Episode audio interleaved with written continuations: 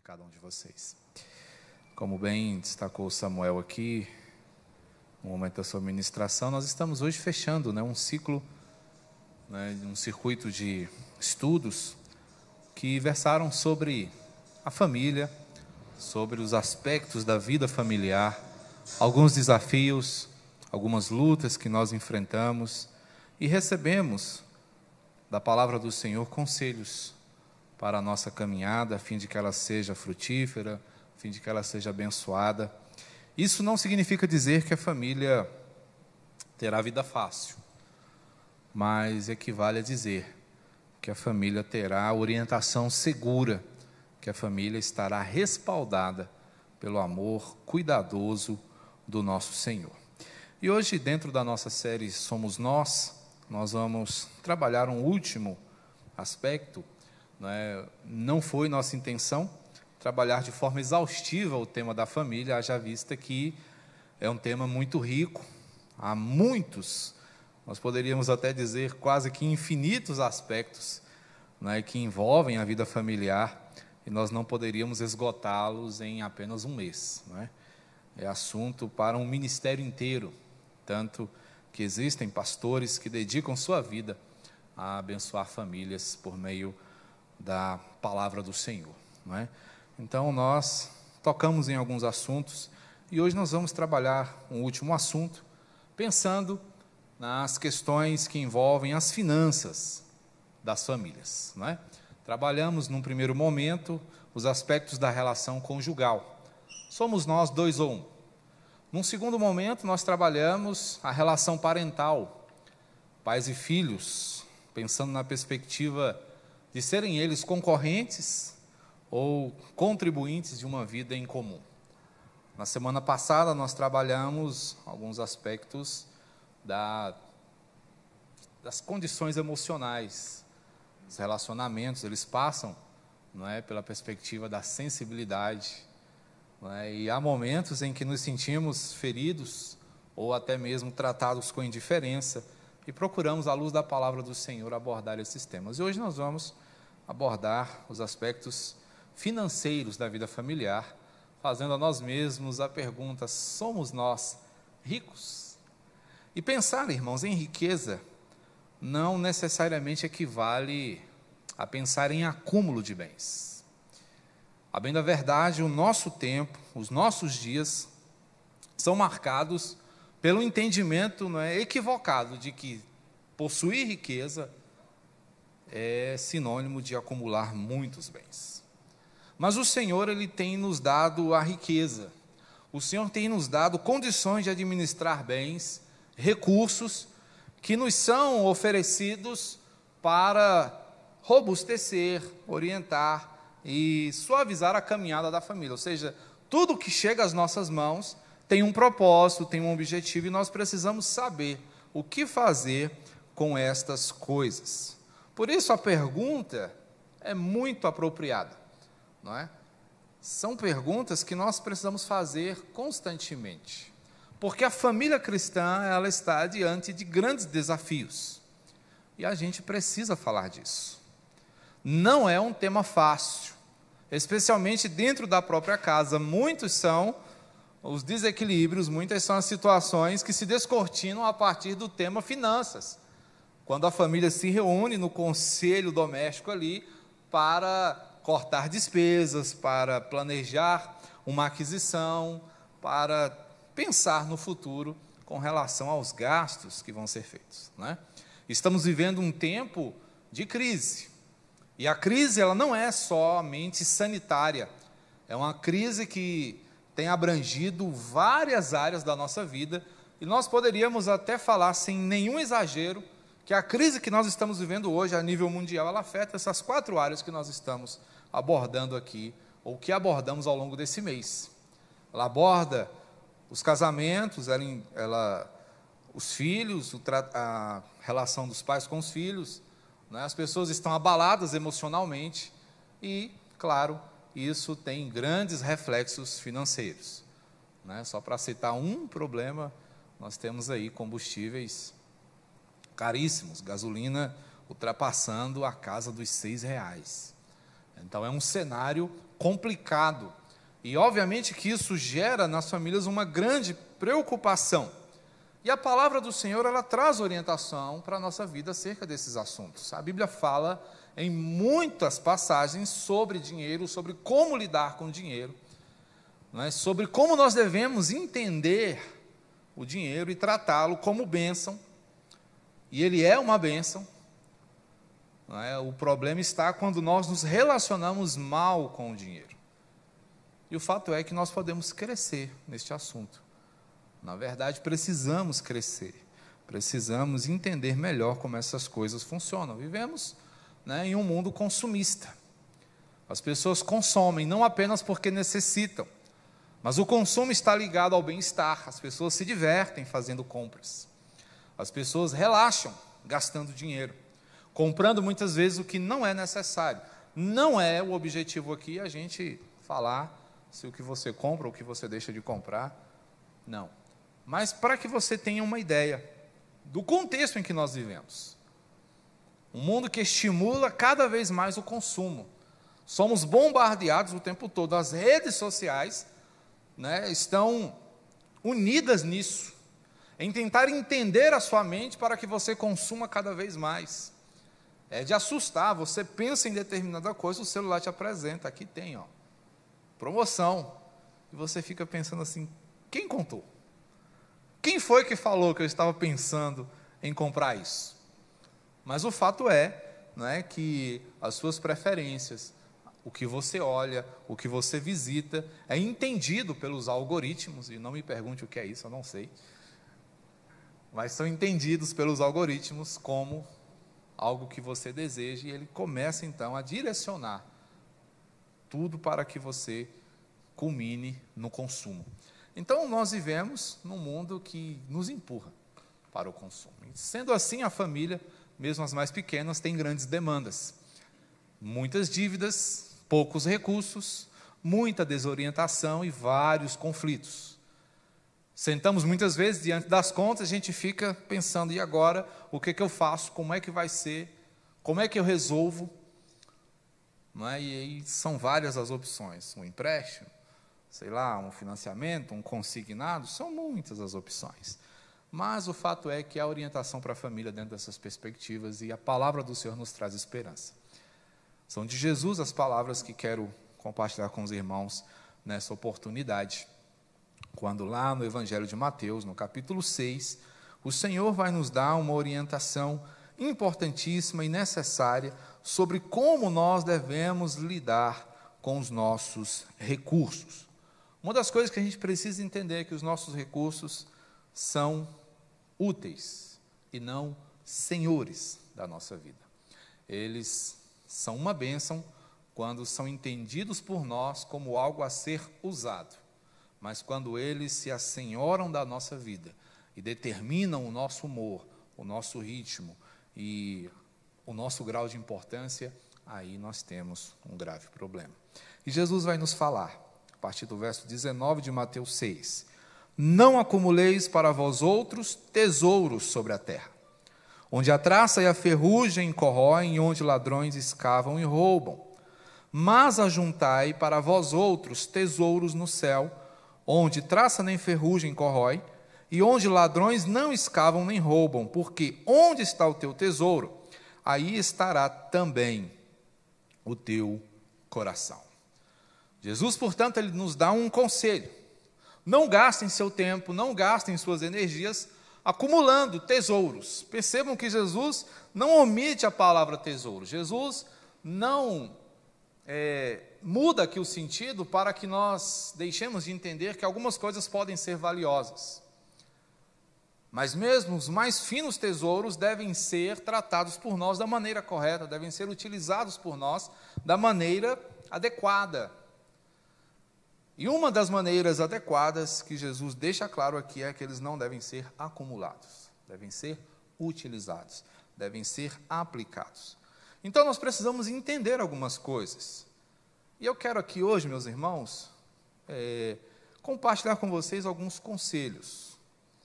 Vai ser um estudo um tanto quanto diferente. Nós vamos conhecer alguns textos da palavra do Senhor, né, textos que foram selecionados pensando né, em como nós, com, com nossas famílias, né, na nossa vida, na nossa responsabilidade administrativa, devemos entender a vontade do Senhor para a nossa relação com os nossos recursos. Tá? Então, nós precisamos entender algumas coisas. E eu quero elencar algumas para os irmãos. A primeira delas, meus irmãos, e uma das mais importantes, é que nós precisamos reconhecer que Deus é a fonte de toda a riqueza. É dele que nós recebemos condições para vivermos uma vida abundante. Essa expressão vida abundante eu coloquei de propósito porque ela tem sido tema, inclusive, de congressos, tem sido tema de livros, tem sido uma expressão utilizada para fomentar nas pessoas a vontade de crescer. Mas o que é uma vida abundante segundo o Senhor? Que tipo de vida é essa que nós podemos experimentar? Paulo ele vai nos dar uma pista muito interessante. Paulo era um homem, na, nos dias gloriosos do seu ministério, um homem reconhecidamente fracassado financeiramente falando. Era um homem que não tinha nada. Era um homem que deixou de ser grande aos olhos da sociedade para se tornar pequeno aos olhos da mesma, mas um instrumento poderoso nas mãos do Senhor. E quando Paulo estava lá, dentro de uma perspectiva que, materialmente falando, seria o fundo do poço, ele estava no auge de uma vida abundante. Porque Paulo reconhecia como sendo uma vida abundante, uma vida suprida pelo Senhor. Uma vida onde Deus seria a fonte de toda a sua alegria, de todo o seu sustento, de toda a sua paz, de tudo aquilo que ele necessitava. Isso está lá em Filipenses, como os irmãos devem muito bem lembrar, mas vamos dar uma olhadinha aqui só para a gente reforçar, tá? 4,19 de Filipenses, Paulo vai dizer algo muito, muito importante para nós aqui. E o meu Deus, segundo a sua riqueza em glória, há de suprir em Cristo Jesus cada uma de vossas necessidades. Paulo está aqui agradecendo um auxílio, um apoio que ele havia recebido de irmãos. Paulo está aqui reconhecendo que o que moveu a mão daquelas pessoas a serem solícitas para com ele não fora a sua generosidade no primeiro momento, mas fora o cuidado do Senhor que não deixava que nada faltasse ao apóstolo no desempenho do seu ministério. Portanto, uma vida abundante começa na dependência do Senhor. E muitos textos da palavra do Senhor vão nos dizer que uma vida abundante, ela é fruto de uma caminhada pautada na justiça, que recebe do Senhor tudo o que é necessário. Provérbios capítulo 8, verso 21. E depois Paulo de novo em Coríntios vai nos falar que o Senhor, por meio da sua graça, que é abundante, esta sim é sobeja na nossa vida, é que nos dará condições de poder reconhecer que recebemos tudo de, de Deus para podermos também partilhar as suas bênçãos. É essa graça abundante que nos enriquece a ponto de reconhecermos não somente que temos o suficiente, mas que somos capazes também de dar a quem precisa. Não é? E dividir não apenas os nossos bens, mas dividir as nossas virtudes, compartilhar a nossa atenção, o nosso carinho. Vida abundante na perspectiva do Senhor é isso. É termos uma compreensão ampla do que significa ser rico. É possível ter muitas coisas e ainda assim ser um miserável. E aqui não falo no sentido pejorativo, mas falo na ideia de ter realmente uma riqueza que vale a pena ser chamada assim. É possível ter muitas coisas e ainda assim viver miseravelmente. É possível ter tudo e ainda assim se reconhecer vazio. Mas quando a graça do Senhor é o que nos preenche, quando a graça do Senhor é o que nos satisfaz, aí a vida é digna de ser chamada vida. Portanto, a primeira coisa que nós precisamos reconhecer: Deus é a fonte de uma vida abundante. Mas precisamos compreender também que contribuir é algo essencial. E a essencialidade da contribuição está na construção de uma vida digna. E o que, é que eu penso quando nós falamos de vida digna? Para muitos, ter uma vida digna é uma vida onde se tenha o mínimo. Mas é possível que você não tenha nada, materialmente falando, e ainda assim seja digno. Porque o que nos confere dignidade, irmãos, não é o que nós temos, não é a posição que nós ocupamos, não é o carro que está em nossa garagem, não é a qualidade dos móveis que decoram a nossa casa, não é a suntuosidade é, dos nossos lares. O que nos confere dignidade é o quanto nós compreendemos da vontade do Senhor. Vamos ao Evangelho, Lucas capítulo 6, e percebamos o que ele nos diz ali. Qual a percepção do evangelista acerca do ensino de Jesus sobre essas questões? Lucas 6, verso 38. E aí nós encontramos os seguintes dizeres: Dai e dar-se-vos-á. Boa medida, recalcada, sacudida, transbordante, generosamente vos darão, porque com a medida com que tiverdes medido, vos medirão também. E Jesus fala isso dentro de um ensino acerca do juízo temerário, ou seja, da maneira como nós lidamos com os outros. Muita polêmica tem se feito hoje em termos do julgamento. Não é? Muitos defendem que é, restringir o julgamento significa não mexer com o pecado de alguém. E obviamente que não é essa a perspectiva do Senhor Jesus aqui.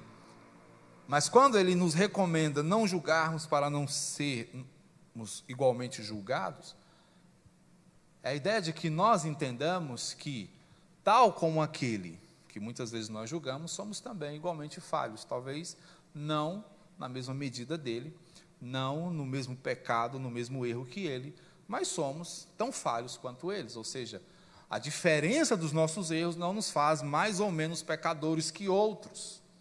Por isso, Jesus está aqui recomendando a que sejamos cautelosos, misericordiosos e amorosos quando nos relacionarmos com os outros. Isso toca necessariamente nas perspectivas de generosidade. E generosidade significa dar, ou seja, abrir mão de algo que é nosso ou que está em nós. E dentro dessa perspectiva, ele vai então nos orientar que, da maneira como nós oferecemos, da maneira como nós damos, nós também receberemos. E é interessante que ele destaca que o que receberemos será boa medida, recalcada, sacudida, transbordante. Não é? é algo que foi colocado e foi socado, apilado, para que possa caber mais. Então, é, é algo assim diretamente proporcional a tudo que nós fazemos. Se oferecemos misericórdia, ela voltará para nós em boa medida, recalcada, calculada, transbordante. Se somos atenciosos, se somos generosos, se gostamos de ofertar, se gostamos de cuidar. Então é algo que o Senhor nos ensina, que nos mostra como é vivida uma vida digna.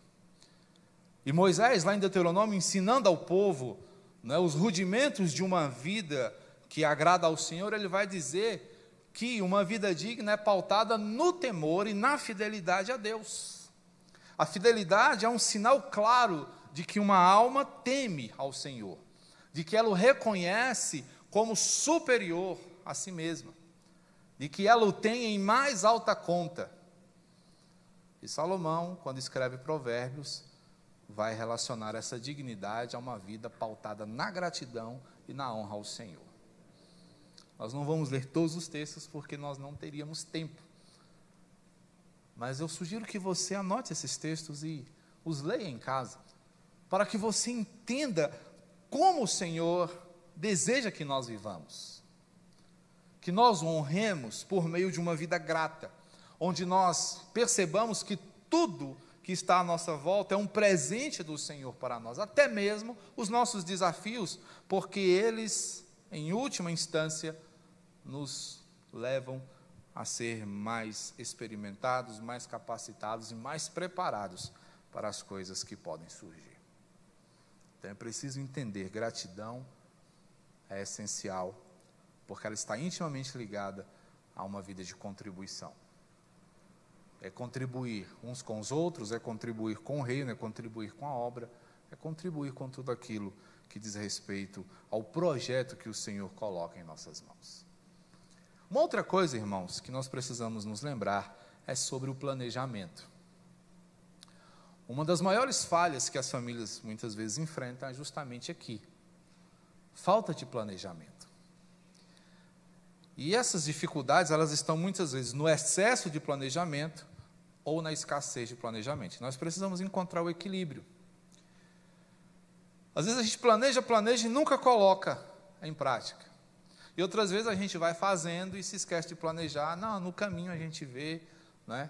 na hora a gente senta e. Né? Mas a gente precisa pensar em planejamento.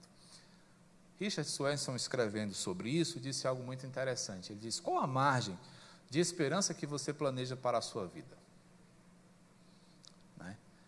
A esperança é uma espécie de área de escape. Olha só. Aprenda a viver e trabalhar com margem física. Se tem uma coisa, meus irmãos, que nos coloca em prejuízo e perigo, é caminhar sempre no limite das nossas forças, do nosso entendimento, do nosso tempo. Não é? Uma hora não dá certo. Uma hora a gente se dá mal. Então aprenda a viver e trabalhar com margem física, margem espiritual, margem de tempo e margem financeira. E olha só o que ele vai dizer: margem é o espaço entre o nosso fardo e os nossos limites. É bem interessante, se você costuma pegar peso, os adeptos da musculação sabem muito bem disso. Há uma margem de peso que você consegue administrar. Na linguagem da, da musculação, há um, um termo que se diz assim, para que você saiba quanto peso você pode pegar, qual é a sua repetição máxima.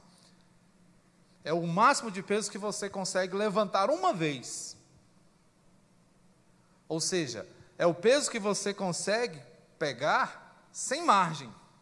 Se você tentar fazer uma série com esse peso, você vai se machucar, porque você só consegue fazer uma vez. É isso que significa muitas vezes viver sem margem. É você estar o tempo todo no limite, fazendo aquilo que você só tem condições de fazer uma vez, e você não tem espaço de sobra, você não tem força restante, você não tem como administrar, não é, uma situação emergencial, por exemplo. Então, o planejamento ele vai nos ajudar exatamente nisso. E a palavra do Senhor ela está cheia de orientações sobre planejamento. Esses textos eu quero ler com vocês. É, Isaías 33, verso 6. Um rapidinho aqui.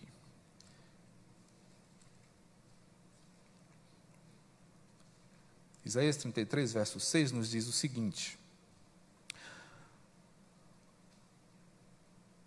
Haverá, ó Sião, estabilidade nos teus tempos, abundância de salvação, sabedoria e conhecimento. O temor do Senhor será o teu tesouro. Percebam que aqui a palavra do profeta começa a mostrar que a orientação do povo de Deus vem por meio da fé. Então, Isaías é um profeta que trabalha pensando no futuro, ele é um profeta messiânico, ele fala de dias vindouros. E quando ele fala desses dias vindouros, ele fala de estabilidade, ele fala de abundância, de salvação, e fala também de sabedoria e conhecimento.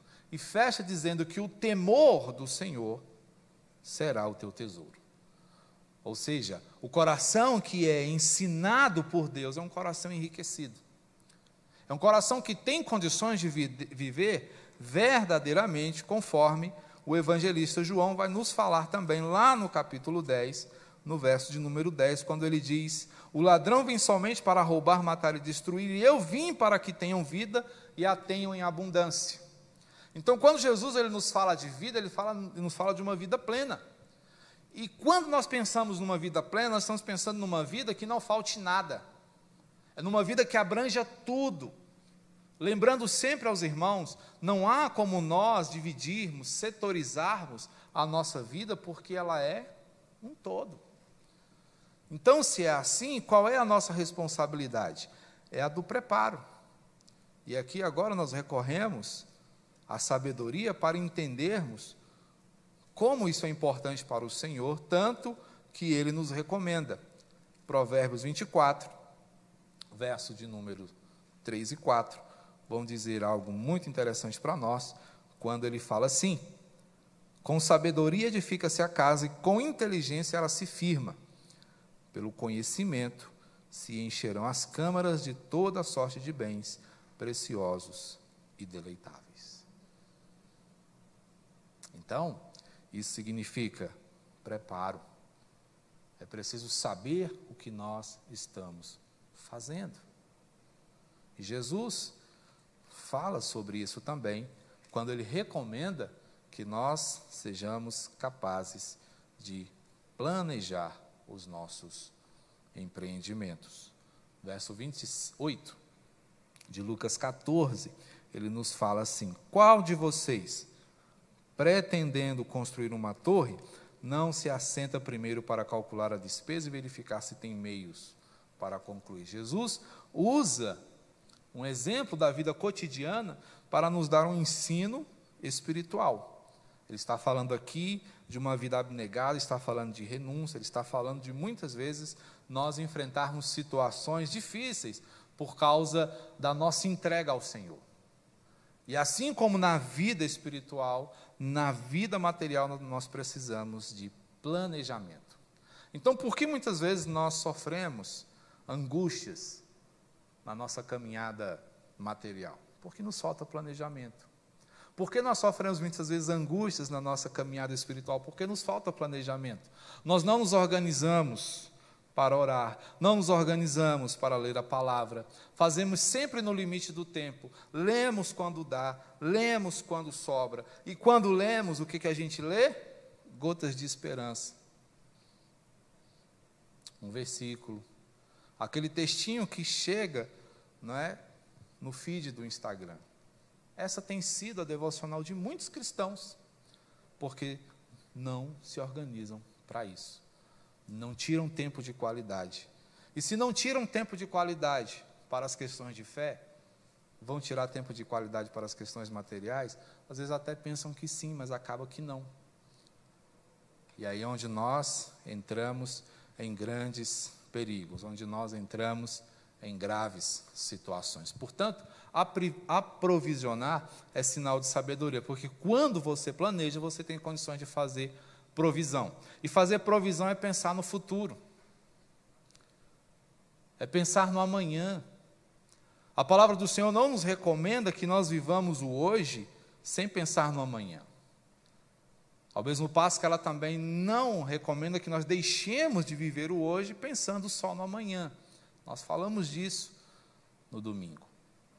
Mas é preciso que nós tenhamos uma compreensão ampla não é, do que é organizar a nossa vida de modo a que nós pensemos nas vicissitudes que podem vir, é, no que pode acontecer amanhã e depois, ou depois.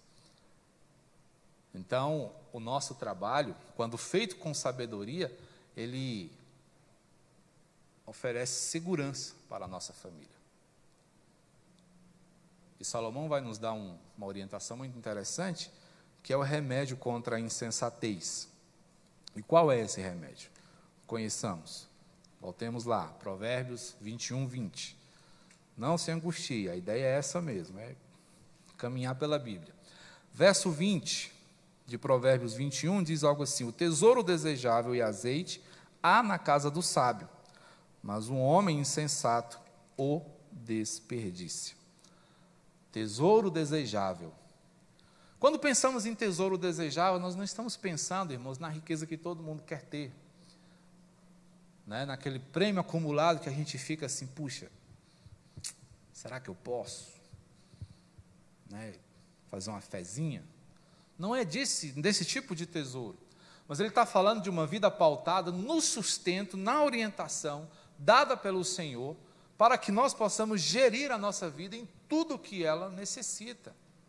É esse tipo de tesouro que há na casa do sábio, sabe por quê? Porque o sábio é alguém que confia todas as suas coisas ao Senhor. Sendo assim, ele tem a Deus como seu orientador pessoal, ele tem o Senhor como o seu assessor, não apenas financeiro, mas espiritual, relacional, amoroso, ou seja, tudo que esse homem sábio faz, antes ele consulta ao Senhor. Antes ele submete ao crivo da palavra. Então ele busca confirmação em quem sabe todas as coisas. Ele não vai ler o jornal primeiro, ele não vai saber como está a bolsa, ele não vai ouvir a opinião do vizinho, ele vai primeiro saber o que Deus pensa a respeito dessas coisas. Não há nada de errado de você se informar, não há nada de errado em você procurar entender como as coisas funcionam. Mas quando você faz estas coisas, abrindo mão da sabedoria que o Senhor te oferece todos os dias por meio da Sua palavra, aí você coloca todo o projeto a perder e coloca em risco o futuro da sua família. Uma outra coisa que nós precisamos considerar: o perigo do endividamento. A palavra do Senhor coloca o endividamento como escravidão. E ela vai dizer que aquele que toma emprestado é servo do que empresta. Isso nada mais é do que ser dominado pela cobiça. Porque o empréstimo surgiu exatamente pela nossa pressa de ter. O financiamento é algo que é amplamente utilizado, e não é necessariamente um pecado, mas ele reflete muito da nossa angústia por ter.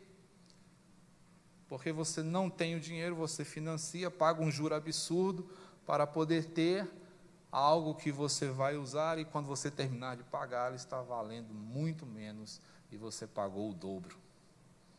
É um cálculo terrivelmente absurdo, mas que a gente precisa fazer só para entender como a perspectiva da escravidão está presente nessas coisas. Por isso a palavra vai dizer que aquele que pega emprestado é servo do que empresta, e é mesmo, porque você é, entrega de forma dobrada algo que te custa muito obter. Então a palavra do Senhor é que nós confiemos no seu amor. E aqui a orientação de Deuteronômio ela é importantíssima e muitas vezes ela tem sido utilizada de maneira pobre, não é? Porque é apenas para fomentar em nós o desejo de ter mais, mas o objetivo é completamente diferente.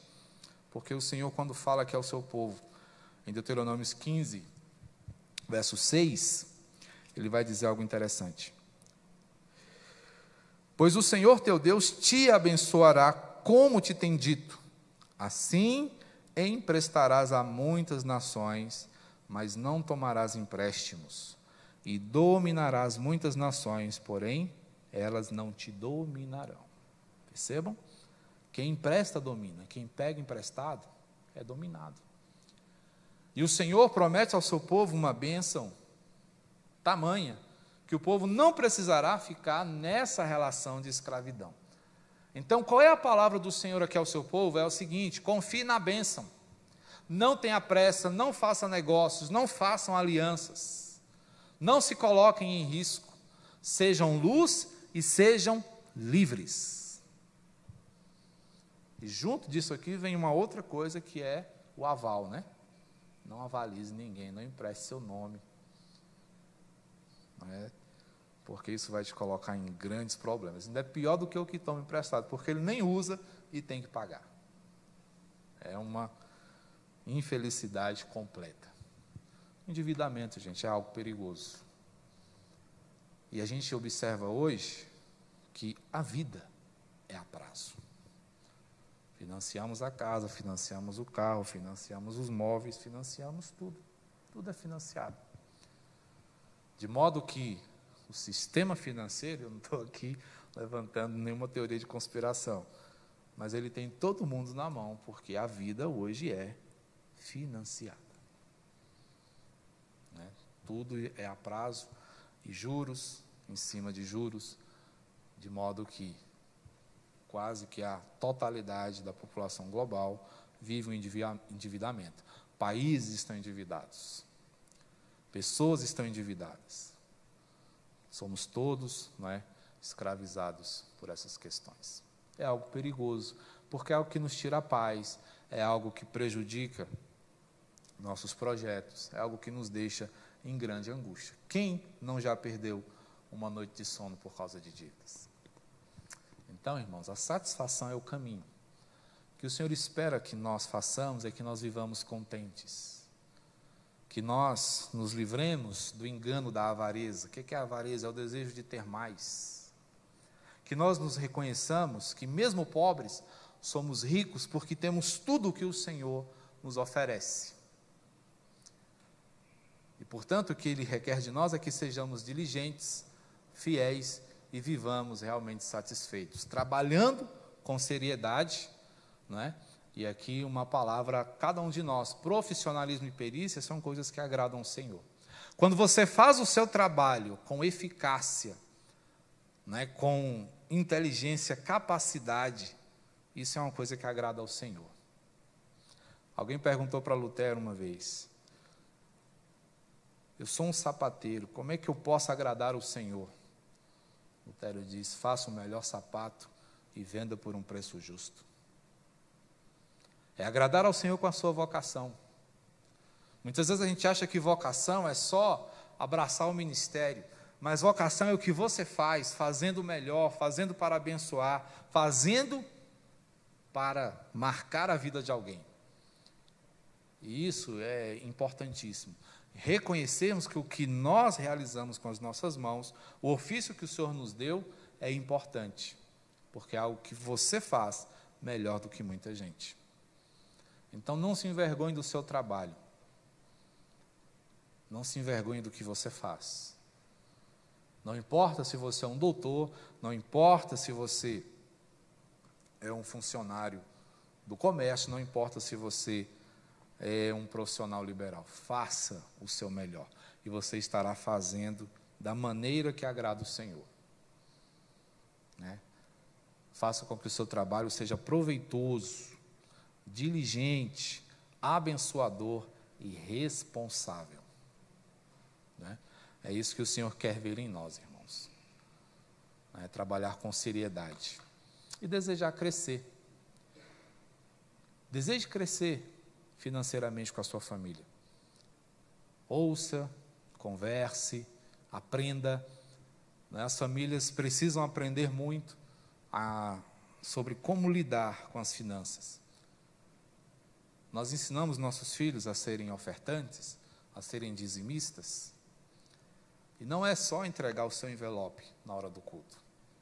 Se você entrega um valor para o seu filho, ensine-o a tirar a sua oferta, o seu dízimo a fazer uma poupança. Isso é educação financeira. É assunto que a gente tem que tratar na nossa mesa, na nossa casa. É? Filtrar as informações. Salmo 1, 1, muito importante. É? O homem que não se assenta na roda dos escarnecedores. Ou seja, é preciso que nós, de tudo que nós ouvimos, tiremos aquilo que é melhor.